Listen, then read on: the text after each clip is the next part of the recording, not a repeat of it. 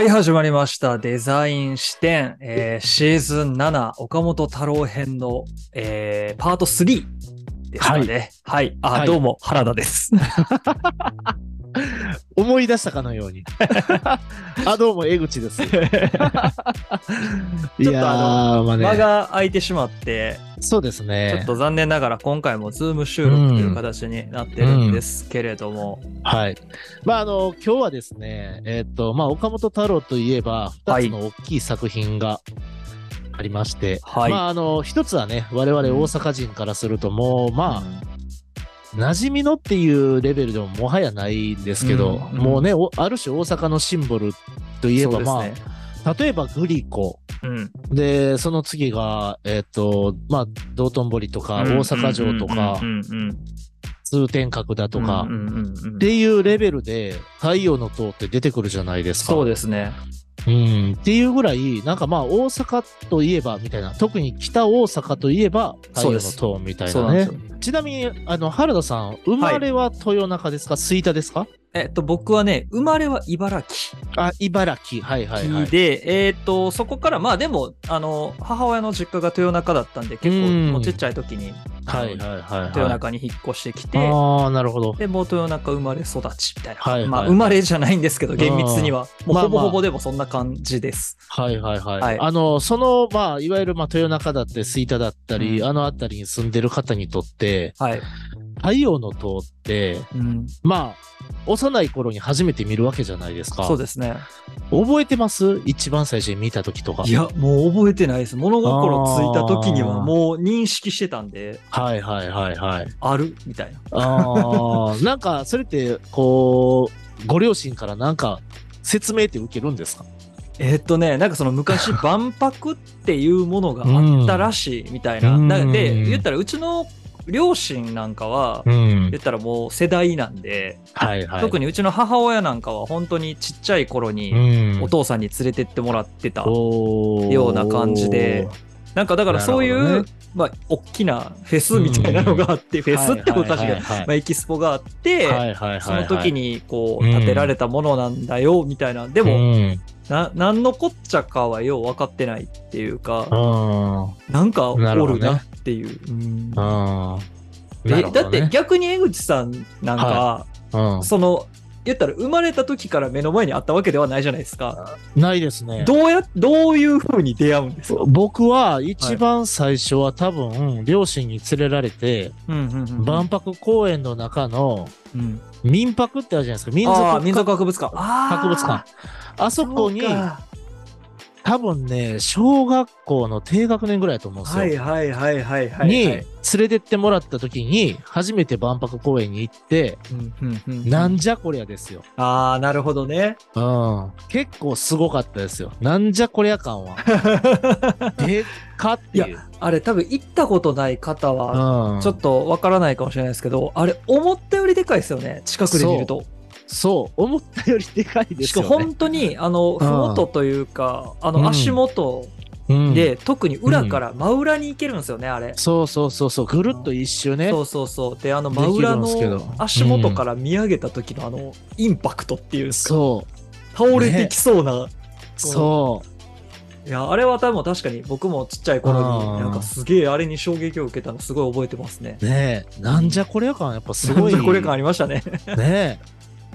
だからまあ、あの、僕はだから前もお話ししましたけど、南大阪の人間なんで、はい PL の塔、ああ、そう。ランドマークといえば PL の塔で、うんまあ PL の塔も多分初めて見る人からしたら、はい。な、まあ、なんじゃこりゃ感すごいと思うんですよね。あれはそうですね。そうそうそう。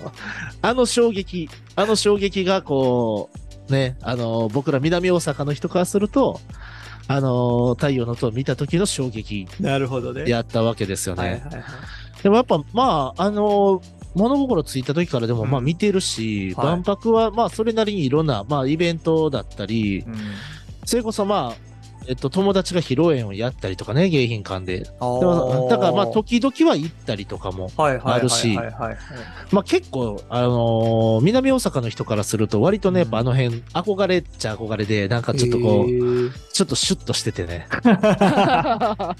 憧れみたいなとこもあって。だから、まあ、ちょっと北と南のね、大阪なそうそうそう、らではのね。雰囲気がちょっとあるじゃないですか。で、それでまあ行ったりとかして見てますけど、まあ毎回見て、やっぱいい,、い、いなっていつも思うんですよね、太陽のへ塔。うん。そう。なんかね、そう。んなんやろな。やっぱこう立体物が好きやから、立体物が、まあなんかこうしっかり整ってる感じだけど、こう前も言いましたけど、やっぱこう違和感なんですよね。うんあのー岡本太郎の凄さっていうのは、はいあったかい、あったかい違和感みたいなとこがあって、うんうんそのあったかい違和感みたいなものの、まあ一番多分肉眼で見れる巨大なものはい。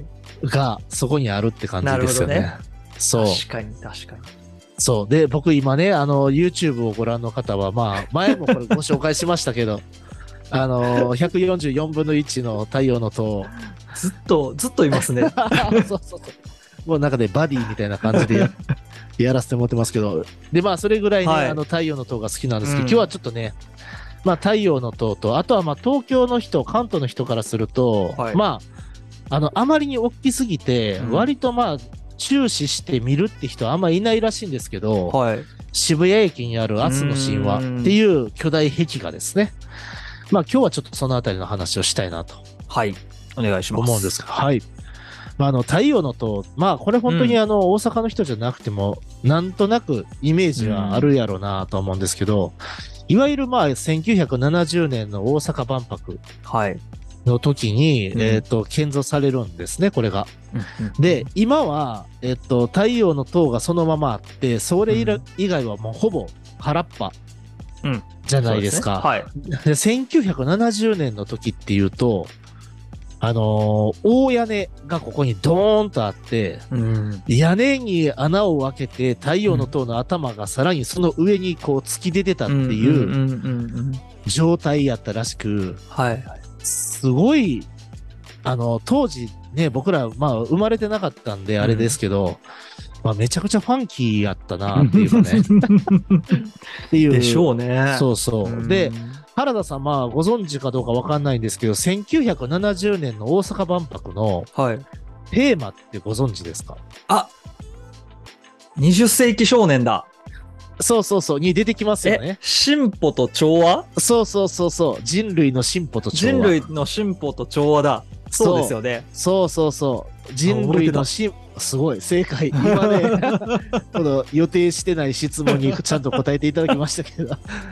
いわゆる、まあ、あの、人類の進歩と調和っていうものをテーマにうん、えっと、まあ、いろんな国のパビリオンがですね、そこにバーっとこう、建設されていって、僕がそうですね、15年か20年ぐらい前は、はい。まだ、鉄鋼館っていう建物だけが残ってて、結結構ね、かっこいいんですけど、今ははい多分もうないと思うんですけど、あったんですね、万博、あの、ごめんなさい、えっと、太陽の塔向かって右側ぐらいにあったんですけど。あとなんか時々ね、あの、はい大屋根に使ってたであろうトラス構造の構造物が、うん。ちらほら駐車場に残されてたりとかして、ああ。はいはいはいはいはい。はい。なんとなくやっぱね、1970年の面影はまだあるんですけどもう、んはい。まあな、あそこで万博をやったっていうのはやっぱすごいなと思うんですけど、あの、岡本太郎はね、もともと太陽の塔の仕事を受ける気がなかったらしいんですね。へえ。実は。そう。こんなでお仕事。はい。そう。で、なんで受ける気になったかっていうと、はい。あの、建築家丹下健三さんっていう方が手掛けたその世界一の大屋根うん。の図面だったり、あとはなんかまあそのテーマである人類の進歩と調和みたいなところに対して、うん。岡本太郎からするとですね、まあうん誰も反論しない。はい。なんかまあもうそれで行っちゃったらいいんじゃないみたいな、こう、ちょっと、まあ、事なかれ主義というかですね。なんかもうこの方向で皆さん行くんですよね、みみたいなところに対して、まあ、あの、岡本太郎っていうのはパンクスなので、そうですね。そう。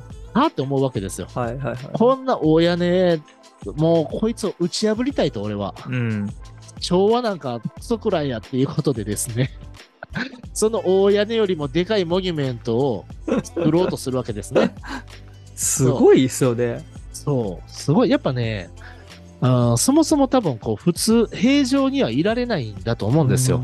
昭和、うん。誰がアサインしたん？って思うんですけどね。ね、そうそうそう。委員会がね、一番調和乱してくる人じゃないですか、言 まあ。だけどやっぱりまあ、すもう、ごいですよね。こういうのってやっぱりまあ世界に対して PR するもんでもあるので、その当時の日本のその社会の中でやっぱりまあ丹下健三さんって言ったらもうね、はい著名な建。築家ですし、ううんんなんかそういう人にちゃんと匹敵するようなクリエイターを選ぼうって思うと、やっぱり岡本太郎さんだったりとか、他のいろんな人選ばれてると思うんですけども、すごいですね。いや、だからそう英断ですよね、運営委員会の。英。断、うん、これ、彼を選んだ。そう、いや、うん。でもわかんないですけど、さすがにそれなりに調和してくると思ったんじゃないですか。まあ前回の話でもね、その、ちらっとありましたけど、そうそうなんだかんだちょっとちゃんと大衆に受けるようにうん仕上げてくれる人だと。そうそう。なんだかんだ仕事はちゃんとするっていう、ね、まあ僕はそういうふうに捉えてるんですけど、はいはいはいはいはい。なんかまあもともと受ける気はなかったけれども、まあこの大屋根を越える、うん、うん。これね、江戸の言葉なんですけど、はい。べらぼうなもの。ああ、なるほど。そう。あの、岡本太郎は太陽の塔のことを、とにかくべらぼうなものを ぶつけたいと。この大屋根、大屋根にぶつけたいと。気持ちいいな。気持ちいい。そう。しかもね、あの彼の言い分では、はい。まあ、要はその大屋根っていうのは、いわゆる当時のモダニズム建築っていはいう呼ばれるもので、まあ、うんモダニズムって、今も我々はモダニズムの世界の延長上にはいるんですけども、はい。まあ、そういうこう、すっきりとしたフラットな平面的なね、うん空気感っていうものを、とても嫌うんですね。まあ、作風がそうじゃないですか。うんそもそもね。そうですね。そうですね。モダニズムとは全然真逆のところにいるんですけども、もうね、テーマが、太陽の塔のテーマが、一応まあ、あの、進歩と調和とかっていうことは表向きは言うんですけど、本人の制作意図としては、対抗と逸脱なんですね。マジで、天の弱が過ぎる。すぎる。しかも、国家プロジェクトでの天の弱。いや、ねえ 本物のパンクスですよ。だからもう。いや、本物ですよ。しかも、やっぱこう、受け止める人がやっぱ偉いなと思うんですいや、よね。そうですようんね。こう、こういうマインド持ってる人って、まあ今ももちろんいるとは思うんですよ。うんうんうんうんだけど、まあどうせ黙殺されちゃうだろうみたいな感じのね風に思ったりもすると思うんですけど、まあ岡本太郎がそういうんやったらもうこれ作るしかないんじゃないみたいな。すごいわ。なんでわざわざ逆のこと当て込みに行くんっていう。綺麗に逆ですからね。対抗と逸脱っていうの。は。対抗と逸、進歩と調和じゃない。対抗と逸脱やから。でもこれもね、あの前も言ってたみたいに、こう、二つの異なるものをはい同時にそこに表現することによって、まあそこにこうダイナミズムを生み出すみたいな、うん岡本太郎の仕事らしいなっていう部分はね、すごくあるんですけどね。そうですね。そう、だからまああのモダニズムの世界の中で、まあうん岡本太郎はモダニズムがこう禁否してきたラディカル。はいはいはいまあラディカルっていうか、要は根本的に人間って何やねんっていうところうをん問おうとしたんですね。なるほどね。だからモダニズムって言ったらあんまりまあ人間的じゃないっていうかね、効率優先みたいな風にも捉えられなくもないので、もうそれがなんぼのもんじゃいと。いうことでスタートした太陽の塔なんですけども、はい。はい。あのー太陽の塔の意味っていうのは何やねんというところでですね、はいうんこれあの1970年の3月の2日の読売新聞の、はい。えー岡本太郎のインタビューはい。なんですけども、祭りとお祭りは違うと。ほで、お祭りはまあ遊びに過ぎない。要は縁日っていうか、えっ、とまあ、ヨーヨーすくいがあったり、カステラがあったりとかみたいな。はいはい。だけど、それはまあお祭りやと。うん。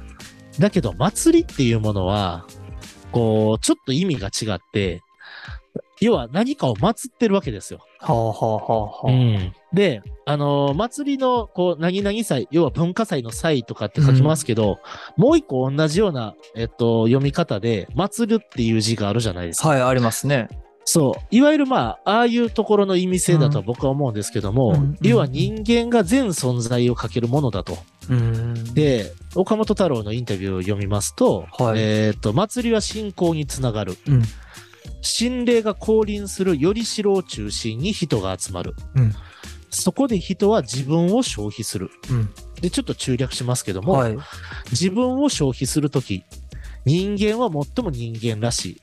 要は自分自身がエネルギーを燃やして何かをするということは、最も人間らしい瞬間ですよと。なるほど。そう。だから祭りの広場の真ん中には、はい。心霊のよりしろがなければならない。うん。すなわち人間であり、超人間的なもの。だから人間なんだけど、それがもっと。人間を超えた存在の、いわゆるまあ、えっ、と、モニュメントというか、シンボルですよね。うん。うん。うん。うんいわゆるさっきあの原田さんがフェスって言いましたけど、はい。大阪万博って、えっ、と、2010年ぐらいまでうん。最高来場者記録を保持してたんです。へえ。そう。40年ぐらい、確か。で日本のイベントでってことですよね。いやいやいや、世界中のえー、万博,、世界で？そうそうえー、すげえ。万博の歴史上、確か一番、その40年間ね、えっ、と、タイトルホルダーやったんですよ。えー、すごいで。、最高1日来場者数が確か84万人かなんかで、で1日で84万人とか来るわけで、だからそれがあのね、あのー大阪万博駅使って万博会場に行ってみたいな、それは何時間も並ぶわみたいな行話ですけど。かれてますね。はい。とにかくまそうやったんや。あ、はい。で、まあ、いわゆるお祭りですよ。はいはいはいはい。そうですね。まさに。そう。うん、で、確かこれの6年前かな。うん。が、えっと、東京オリンピックですよ。はいはいはいはい。うん、1964の東京オリンピックがあって、で、うん6年後かなんかに、この大阪万博があって、どっちも日本で初めて、しかも。うんうん、高度経済成長期、真っ只中。うん。で、えっと、ベビーブーマーの人たちが、もう大きくもうなってきててとか、はいまあ人口がどんどん増えてる、若い人もすごく多い時代に、うんえーっと、だから今の社会とは全然違うんですよ。そうですね。若うん、若者中心の時代。その時にやっぱりまあね、1日80万人以上も来るようなフェスが、すごいな、はいそう考えたら。そう。で、まあ、そういうね、いわゆるお祭りに、はい。まあ、モニュメントもちろんいるやろうっていうのはあるんですけども、そのモニュメントをか。作るっていうところで、うん。まあ、あの、大きい大屋根ね、これまあ、大屋根多分調べてもらったらすぐ出てくると思うんですけども、はい。まあ、すごいかっこいいトラス構造のね、めちゃくちゃ大きい屋根なんですけども、うん。その屋根、まあ、本当にシンプルで、はい。そのシンプルな屋根に、こいつがこう、佇んでるわけですよ。だから、ある種、まあ、あの、委員会というかね、企画者のうん。正解やなっていうかね、うんうんうんあれが超馴染むものやったら、はい。多分面白くなかったんじゃないと思うんですよ。まあ、ここまで、その、うん惹かれるものではなかったですもんね。そうそう。うんだから、このインタビューっていうのは、あの、万博、万博は何、うん何月からかちょっと、あの、僕は情報が持ってなくてあれなんですけど、うん多分4月ぐらいやったと思うんですけど、いわゆるまあ、その万博が始まる前とか、うん前半ぐらいのインタビューでこういうことを言ってたと。なるほど。だから、太陽の塔っていうのは人間なんですよ。ほう。人間、すなわち人間であり、超人間的なものと言っているので、なるほどね。人間であり、さらに人間が進化した姿なんです。なるほど。うん。はすごいっすよね。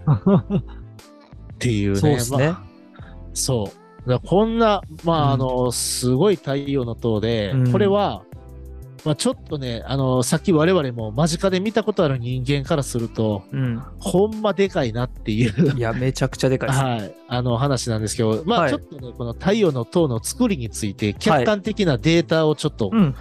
えっ、と、取ってみたので、えっ、と、今から言うんですけども、まず高さ。うん。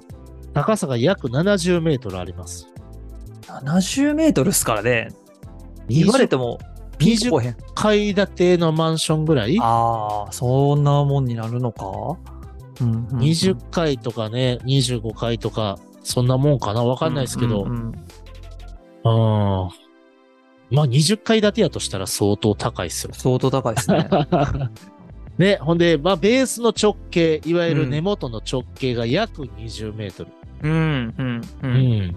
あ、でそんなもんか、20メートル。まあ、ちょっと外周ぐるっと回るの大きめに取られてるから、もっそうですね。とでかく感じるけど、意外と縦のあれは。うん多分ね、こう手広げてるからやと思うんですけど、ああ、そっか。そうねそう、このね、腕の長さがうん25メーターあるんです、ねそ。そううか、だから大体、うんそう、大体直径20の腕の長さが両方で50メーターなんで、高さと幅が大体同じぐらいなんです。うんうんうんうんうん。比率として。確かに、そういうことですね。そう。で、プロポーションからしたらやっぱ縦長に見えるんで、で、まあうん頭もついてるし、僕らは下、下からしか見上げれないんですよね。そうですね。だからまあもちろん高く見えるんですけど、うん横よりも高さが際立って見えてしまうんですけども、はいはいはい。えっ、と、とにかくまあ、あの、サイズは幅70の高さ70ぐらいうんうん。です。でかいっすね、やっぱ。でかい。でかい。でかいよね。でかい。マジででかい。うんマジででかい。まあ、普通に中入れちゃいますからね。まあまあそうですよね。うん。うんあのー入れちゃうんで、あれなんですけど。で、まあ、ちなみに、あの、鉄筋、鉄骨、鉄筋コンクリート製造。SRC と呼ばれるはいやつですね。はいはいはい。全はい然ピンとけえへんな。なんかこの太陽の塔見て、鉄筋コンクリートって言われても。ね、うんあのね、そうそう、これあのー皆さんまたあの、アマゾンとか、それこそ中之島美術館とかで買ってほしいんですけど、はい。岡本太郎と太陽の塔という本がはい。ありまして、かっちょいい本ですね。そう、この本ね、3000円プラス税金なんで、ええ値段する。ええ値段しますけど、まあ、資料性が高い。へえ。もうな、これ多分全部載ってます。太陽の、太陽の塔のことについて、ここに全て記載されてる。あらゆる情報が。あらゆる情報が。あの、最初のモックアップから何から何まで全部載ってへ載ってるので、よかったらぜひこれ皆さん、本当にあの、太陽の塔、ハマったら、僕みたいに太陽の塔にハマっちゃったらぜひ。ー はい。で、なるほどですね。うん。これあの、太陽の塔はまあ、いわまあ、あの、高さが70メートルあってですね。はい。で、一番上に黄金の顔がついております。うん。これがですね、えーっと、未来の顔ですね。未来の顔。はい。未来、うんいわゆる未来の顔。うんでうんうんお腹あたりに現在の顔っていうのがあります。うん。で、背中に真っ黒の過去の顔っていうのがあうります。ん。で、えっと、もともとここに、えっと、地底の太陽っていうのがもう一つあったんですけども、へえ。えっと、消息不明になり、その後、いろんな情報から復元したと。ほう。で、これはまた後で言います。わかりました。はい。で、まず、えっと、未来の顔、一番上についているものですね。うん。がですね、えっと、銅版337枚うん。で、もともと作られてました。なるほど。あ、ました。ました。で、それをですね、やっぱりまあ銅っていうのは錆びたりとかはいはいはいはいし。ますので、1992年にステンレス製に置き換わ置き換えられておりまああ、なるほどね。す。はい。メンテナンスフリーになりましなるほど。た。はい。今っぽく言うと。はい。メンテナンスフリーです。ちなみに、あの、ステンレス製はい。といえば、えーっと、バックトゥザフューチャーのデロリアンもステンレス製でございます。そうだった、そうだった。はい。詳しくは映画編で。詳しくは AI 編で。はい。でですね、その上部の顔なんですけども、はい直径が10.6メートル。10.6メートルか、そうか。あれ、はいそんなにやんねや。そう。だからまあ胴体の約半分ぐらいうんうんうんうん。です。ね。はい。で、目の直径、目のとこはいちょっとね、穴が開いてるんですけども、うん。そうですね。目の直径が約 2, ミ2メートル。うん。要は穴が2メートルってことですね。うーん。はい。でですね、真ん中のお腹の顔。はい。これ、まあ、すごい立体が難しい岡本太郎らしい、すごいなんかこう、うんうんとも言えない顔してるんですけども、ねえっ、と、この顔がですね、うんえっ、と、直径約12メートル。はい。だから、まあ、未来の顔よりも、ちょっと直径が、はい。えー広いんですね。うんうんうん。で、ここは重量のこともあり、うん。えー FRP、ガラス強繊維強化プラスチックと呼ばれる、うん。例えば、えーっと、そうですね、カヌーとか、はい。ボートとか、まあ、サーフボードとかも割とそれに近い構造なんですけど、ほうほう。ガラス繊維を貼って、その上にプラスチックを塗っていくんですね。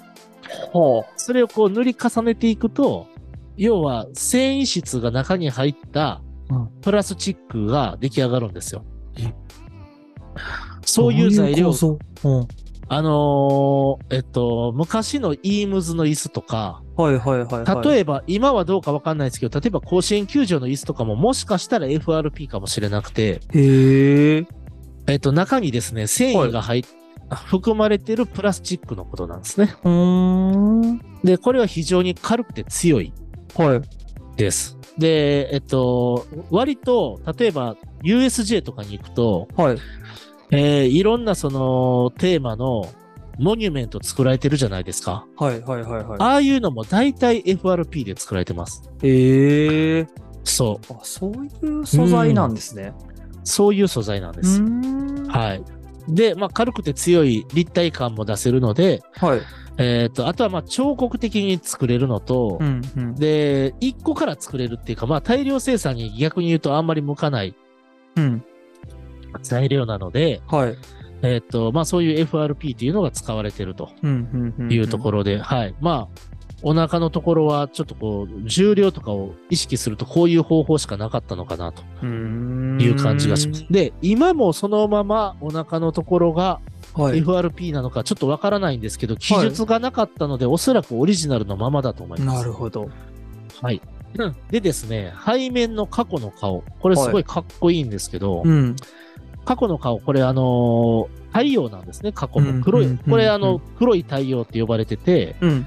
これはこれで、あの、岡本太郎が言葉を残してるんで、はいあのーまた調べてもらったら出てくるんですけども、この太陽の真ん中の部分、この部分は実はよく見ると、はい。えーっと、セラミックの板がうんレンガ積みみたいになって作られてます。ああ、そういえば、なんか、そんなかん、うん。レンガ積みって言われて、今、すごいピンときました。確かに言われてみればそうでしたね。で、この、あのー海洋堂さんが作った144分の1、はい。これ、再現されてる。レンガ積みで再現されてるんですよ。こだわりがすごい。やっぱりしっか、りしてる。やっぱ海洋堂すごいな。そうですね。本気出してきてますね。そう。で、これやっぱね、あの、実物、本当にあの、万博公園行って、うん。ほんまに近くまで寄れるので見上げてほしいんですけど、本当にあの、いわゆる陶板と呼ばれる、はいはいはい。えーセラミックのうん板でできてて、信楽焼きの技術を使って作られているそうです。うーん。はい。信楽焼きですか？実はしら信楽焼きら、へだそうです。こんなところにも、すごいな。はい。で、この、えっ、と、背面の顔がですね、黒い太陽の顔が直径約8メートル。うん、うん、うん、ということで、まあ、本当に巨大な建造物ですよねうん。。でかいですね。でかい。でかいし、うんやっぱりまあ、当時これをやっぱり作ろうと思ったっていうか、うーん、ね、それこそあの、昨年のことですけど、はい東京オリンピックがあって、で、まあ、スタジアムは今でこそああいうデザインになりましたけど、うんもともとは、ザハ・ハディッドさんの宇宙船みたいな形があったと思うんですけどめち、ゃめちゃ賛否あったやつですね。はい。で、建築物でやっぱああいう有機的なもの、こう、これもそうですけど、ん。作るのって多分すごく大変なんだろうなと思うんですね。でまあうん、その1970年にそういうことをやったっていうのがやっぱりまあすごいことなんだろうなっていうあことです。はい。はい。で、えっと、太陽の塔は実はこれはパビリオンになってまして、うん中が見れるんですけども、これ、これを最近まで知らなかったですね。はい。これは実はまあ当時は、はいもちろんあの万博期間中はパビリオンとして入れたんですけども、その後非公開になりまして、うん、うん。で、眠ってたんですね。うん、うん。で、えっと、2003年ですかね。はい。に、えっと、要はまあ消防署とかの許可とかもいろいろ降りてですね、まあうん中を一応見る、公開していこうぜと、うんせっかくなんで、公開していこうぜっていうことが、えっと、まあ、ここで生まれるわけです、なんですけども、はいはい。やっぱりこう耐震のこととか、うん。内壁をちょっと修復したりとかいろいろあってですね、えっと、2016年からその工事が開始されて、うん。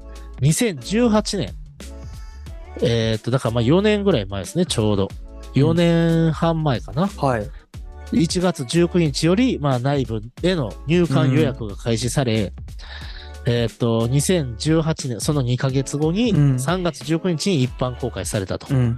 これだから最近のニュースではあるんですけども、そうですね。うん当時すごい対立で、覚えてますこれね、うんそう。で、あの、これ残念ながら、あの、大変申し訳ないんですけど、我々二人ともまだ見れてない。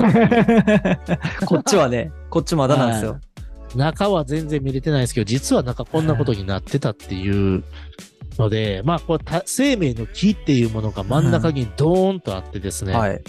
で、こう、階段みたいなものでこう上に上がっていきながら、そこにこう展示されてるものをどんどん見れるんですけど、まあ、スーパー岡本太郎ワールドなんですよ、ここがう。ん。もう、多分、前もね、ラジオで言いましたけど、はい。これ見て外に出たら変な気持ちになると思う。ふわふわしちゃうと思もう見るからに、もううんなんか、なんていうんですかね、エンターテイメントというか、う。うん。あの、要はディズニーとかユニバーサル・スタジオとかの、ああいうアトラクションの中の世界みたいな感じですよね。そうそうほんまに。ほんまに。うん。だこんなものが中に入ってて、しかもちゃんとね、だから、太陽の塔は、もともと僕は中身が全部詰まってるもんやと思ってましたけど、はいはいはいはい。中がちゃんと空洞で、うんしかも、あのー鉄筋が、鉄筋とか鉄骨がちゃんと入ってて、うんうんうんうん。しかも、そうなんですよね。そう、中に人が入れて、うんで、当時はエレベーターも動いてて、はい。らすごいことなんですよね。そうっすねう。ん。で、今はこの下にですね、えっと、うん多分展示スペースがまた根元の下にあるんですけども、はい。はい。でですね、さっきあの、ちらっと言ってた、出ました。亡くなったと言われている、はいえー地底の太陽。えー。うん。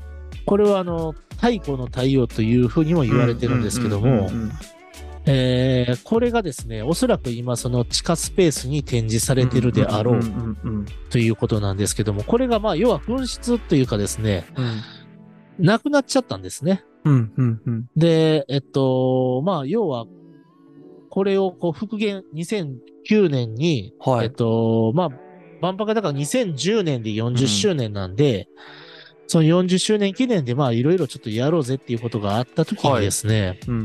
情報提供、これがまあ消息不明になったので、えっと、情報提供を呼びかけたんですけども、うん。えっと、有力な情報が得られなかったので、結局そのうん2010年の、えっと、40周年っていうのにも間に合わなかったと。うんうんうんうんうんで、これまあそもそも気になるのは、はい。まず万博が、えっと、閉鎖、要は閉幕した後に、うんえっと、これがは取り外されたわけですね。はい。で、これ取り外されて、うんその後行方不明になったっていうのが、どういうことと思って？え、これ、もともと展示されてたんですか？普通に。そうそうそう。地下に。1970年の時、て地下なのか、うんちょっとそこまで僕は分からなかったんですけど、展示されてたんです。へえ。ほんで、万博終わって、行方不明になった。そう。行だからこの不明になっ顔、まあこれあの他うんの顔に比べるとちょっと小ぶりで、た。はい。直径が3メートル、顔の部分が。で、これあの横にこう太陽のこうフレアみたいなのが出てて、はいはいはいはい。それも全部入れると幅11メートルやと。いや、行方不明になるサイズじゃないでしょ。そう。っていうか、なくなると思って。え、だから、もしかしてオリジナルはどっかにあるんかもしれないです。まだ。うん。なんとも言えないけど。うわ。っていうね。へえ。まあ、それもまたすごい話ですけど、はいはいはいはい。あの、ね。はい、うん2019年に放送されうんた志村所の戦うお正月。っていう番組の調査では、はい。えっ、と、解体業者の証言により1977年に、はい。えっ、と、神戸市立王子動物園内の兵庫県庁の施設に移設されみたいなことを言って言ってたりとか。あとは、1984年に動物園内の県施設解体の際に、解体地の廃材をうん夢島へ埋め立てた可能性があるという経緯で、夢島に埋め立てられた可能性もあるんですよ。マジで地底の太陽になっちゃったじゃん。そう。何をしとんねんと。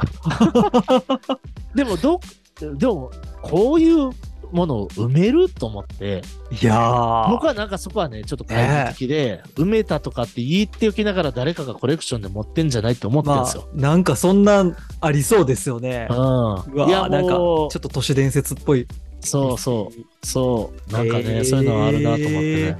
面白。そう。で、僕はいは、でもなんかこの、多分この夢島って、うん。2025年の万博やるとこでしょ。いや、そうですよ、そうですよ。掘り出してくんちゃうんと思って。まさかの。まさかの。まさかの。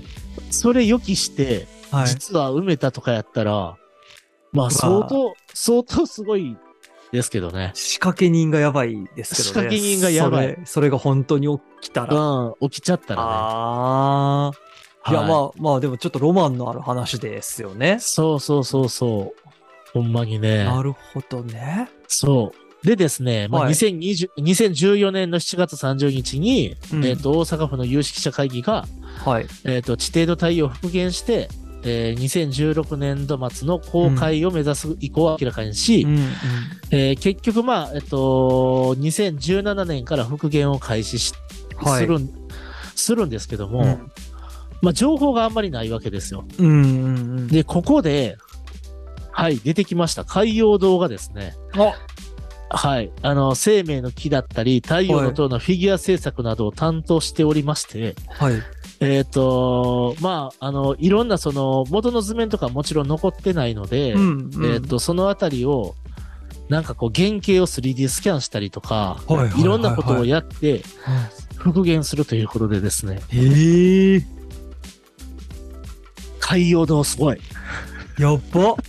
海洋堂が復元したんですか？言ったら。海洋堂も協力をしてうん復元をしたと。すごいですね。海洋堂すごい。ていうか、そんな風にフィギュア作ってるんですね、あそこ。やっぱね、すごいですね。いや、いろんなデータ持ってんでしょうね。んすげえな。作り込みも。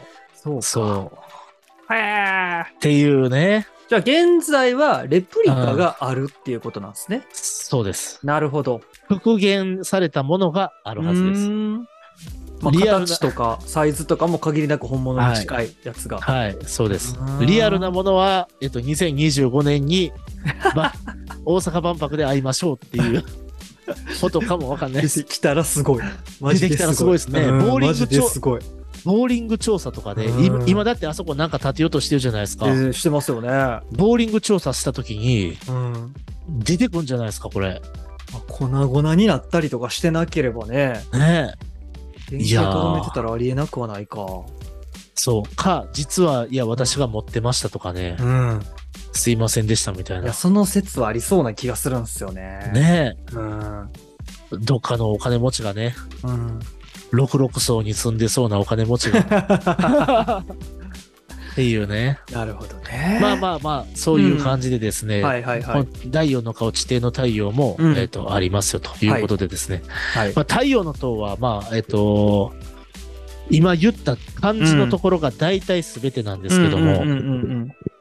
もう一つですね、岡はい。本太郎には、えっ、と、大きい作品がございまして、うんで、こっちはまあ、正直僕はあんまり、あの、しっかりと見たことはなくて、うんうん。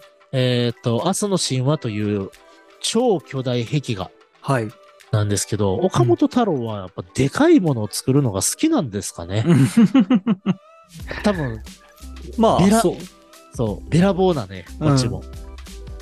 いや、これ、えっと、今僕も写真見てるんでわかりますけど、はいこれもどえらいですね。べらぼうですね。べらぼうでしょ。サイズべらぼう。サイズべらぼうなんですよね。で、これ今場所どこにあるかというと、はいえっと、東京の渋谷駅うん。にあるそうです。うん。で、幅が30メートル。うんうんうん。だから太陽30メートルっすもんね。太陽の塔の腕の長さより長いですか？確かに。そう。で、高さ5.5メうんートうんうん。ルの巨大壁画ですよ。やば。そう。で、ちなみにこれはもともとメキシコで作ってたんですね。うん。前回のお話でもありましたもんね。はい。うんメキシコで建設中のホテルから依頼を受けて、うん。岡本太郎が、えーそこで制作をするんですけども、うん。なんとそのホテルの依頼主が経営悪化により、うん。ホテルが完成しなかったうんん。ですね。うん。えーって感じじゃないですか。ですね壁画、壁画作っとんねんっていう。ねいや、めっちゃ下世話な話しますけど、はいこの時の太郎さんへの支払いどうなったんで、しょそうね？こ、そこちょっと気になってて、ねむしろそれ払ったからあかんかったんかなとか、ああ、そうなんかな。逆に払えてないんかな。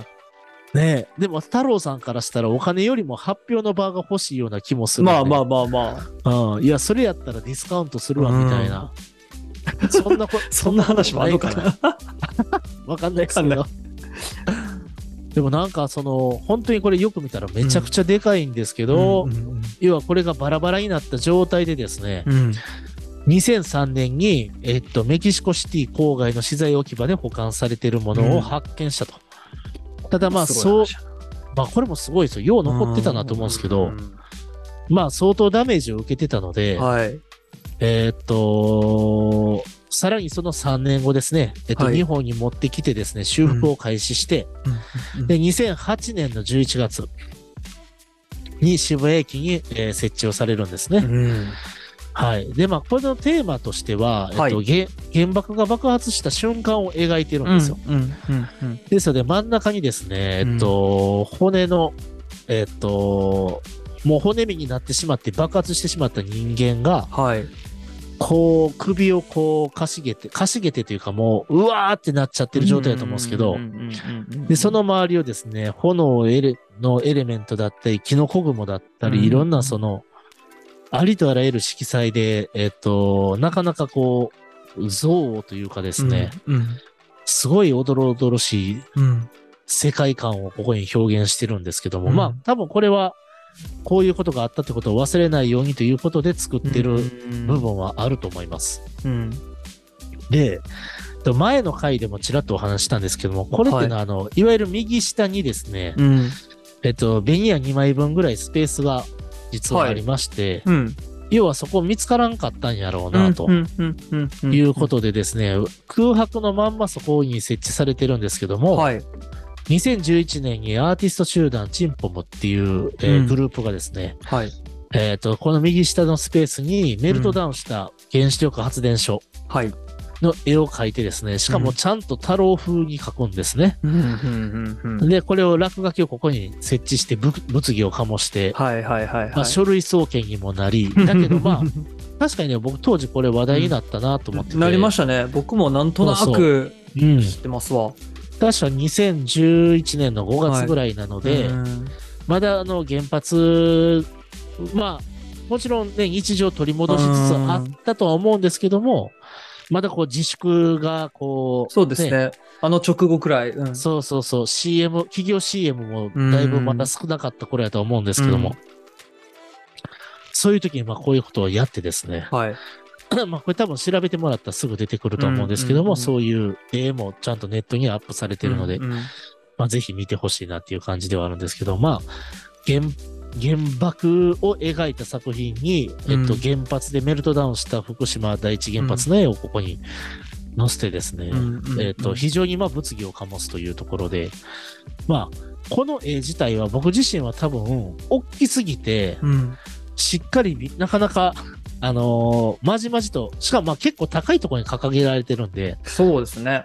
だいぶ離れてみないとあかんと思うんですけども、これあのーえっと、京王渋谷駅ですかね、はい。に行く方向のエスカレーターが、ちょうど横に設置されてるので、うんうんうんエスカレーター乗ってる時は多分、そのあたりだけうん。かなり緻密に見ることはできるんだろうなと。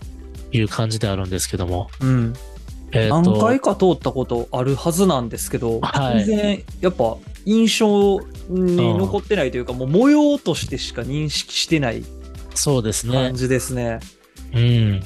なんかパブリックアートって難しいのは、うん立体物とかってうん多分周りの空間それなりに開けて設置されるんで、はい。まあ結構見やすいのかなと思うんですね。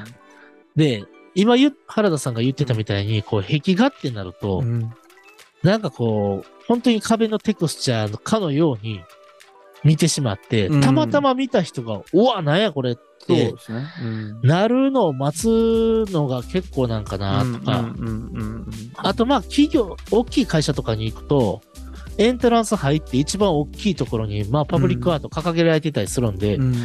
そういうのはまあ例えば打ち合わせの前、5分ぐらい前とかに僕とか行くんですけど、うん。まあそういうのを見たりはしますよね。へでそういうふうにみんなが立ち止まって見る場所だったーり、こうエントランス入って正面に掲げるとかだったら、うん。まあ嫌でも見るとは思うんで、はい。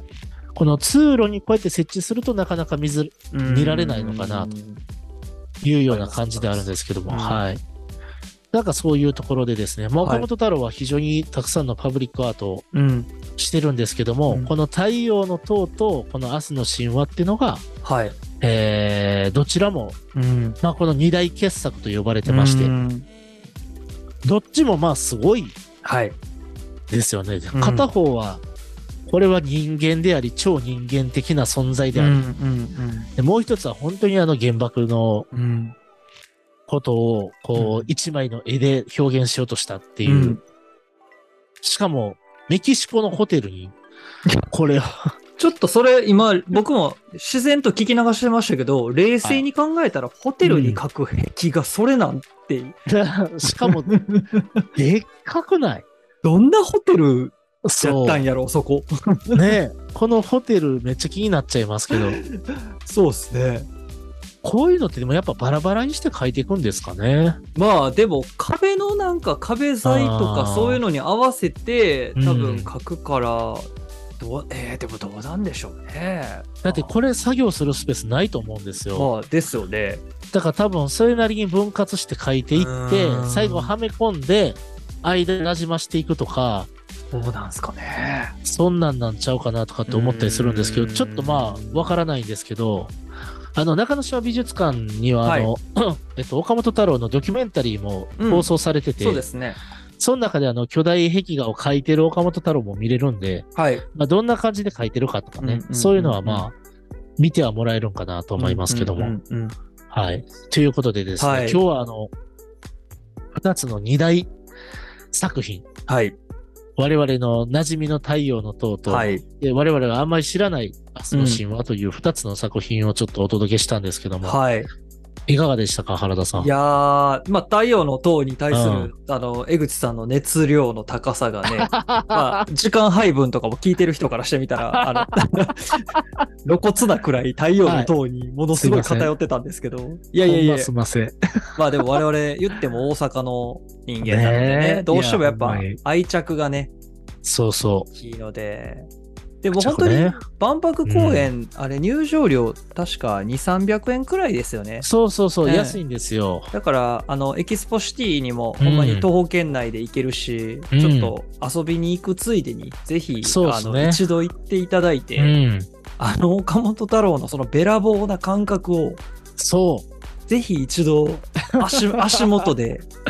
ほんまね。いや、だから、あれ、ちょっと今、僕知らなかったんですけど、あれ、未来の自分、現代の自分、過去の自分ってうん名前がついてるんですよね。はい。で、未来の、えっとね、現代の自分とうん。未来の自分は言ったうんらちょっと遠い位置はい。で見れるんですけど、はい過去の自分に見下ろされるっていう感覚うん。をあ味わわれ、味わえる？味わえる？そう、そうですね。味わえますね。そこのテーマ性みたいなところ考えて、うんあそこにちょっと立ってみると、なんか思うことありそうやなって、確かにちょっ確かに。ともう一回今見に行きたくなってますね。うん。うん。なんかね、そうそう、時々ね、こう、僕とかやっぱね、会いたくなるんですよね。合うっていう感覚ですね。うん会うっていう感覚ね。あ わかります。うんそう。で、でも、あの、それこそさっき原田さんが言ってくれたと思うんですけど、まあ、あの、うんエキスポシティも近いですし、うんで、それこそその民族博物館、そうですね。あとは民芸館、はい。あの、素晴らしい資料館がいっぱいあるので、ああと、ちょっと僕、本当に、はいあの、これもう完全太陽の塔をひいきしまくってますけど、あの、70エキスポパビリオンでしたっけ？エキスポうん70パビリオンか。はいはい。あの、中にあるんですよ。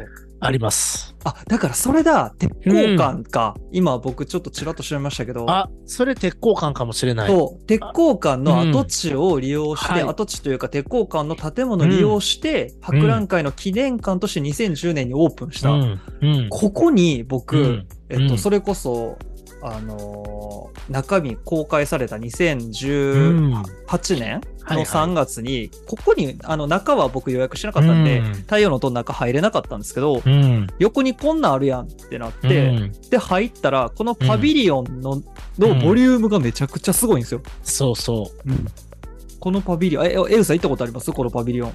パビリオン中はね、はい多分だいぶ前に入ったんちゃうかな。か？ちょっと覚えてないですけどね。1階が無料で、2階が有料になってるんですけど確かそんなんやったっすね。うん。あの、まあ、これは太陽の塔に限らずちょっと万博の話になっちゃいますけど、うん。万当時の万博に関する資料がものすごいうん大量にあって、結そう構これ。入場料安いのにめちゃくちゃ見応えあって、うん。資料性高いっすよね。そうなんですよ。